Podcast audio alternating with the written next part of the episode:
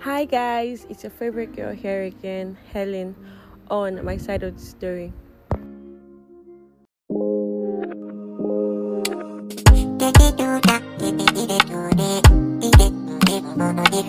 So guys, how have you been? I'm here again. I'm so sorry I left you guys in the lurch. Like trust me guys, a lot has been going on. A whole lot.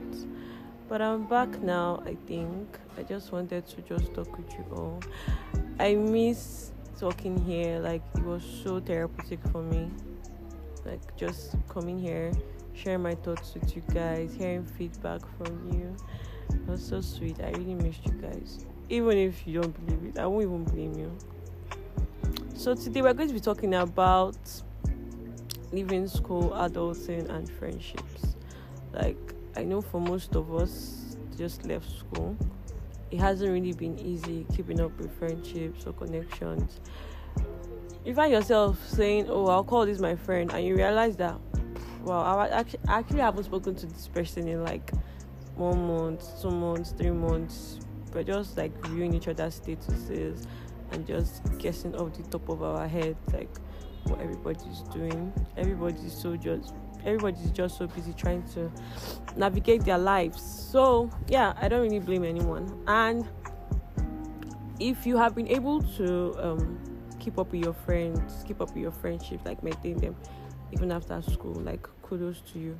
It's really not easy because now everybody's doing different things, everybody's trying to get a grip on their life.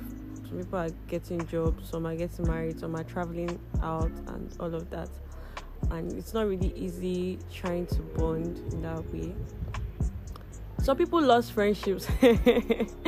some people lost friends. Some people lost bonds that they thought to last forever. Some people had to cut people off, and it really hurts sometimes because, like, even though you know, okay, this is what I'm meant to do, this is what I'm supposed to do for my own well-being and my own sanity, it's still not easy and then there are people who went through friendship loss.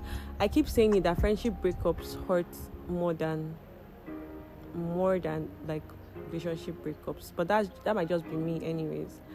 And you might be like me and you're just a bad person. I'm a bad person. No don't worry. Today is not for my own story. And yeah there are those people that have gone through previous hurts in friendships and now they automatically like push people away sometimes it might be self-sabotaging. Some people you won't blame them. It's a coping mechanism. So yeah i just want to say if you still have genuine friends around you you should really appreciate them. Be grateful for it because honestly it is tough out there trying to maintain friendships. And if you were hurt you you had a friendship breakup i'm sorry. I hope you get over it. I hope you are able to heal and you're able to get new better friends. Um, yeah, basically, I think that's it. Um, don't be afraid to be alone. Seriously, don't be afraid to be alone. I struggled with that. Sometimes you just need to be alone. don't be every friendship be for you. Sometimes you just need to learn to just be alone and just sit with yourself and know what you want and what you don't want.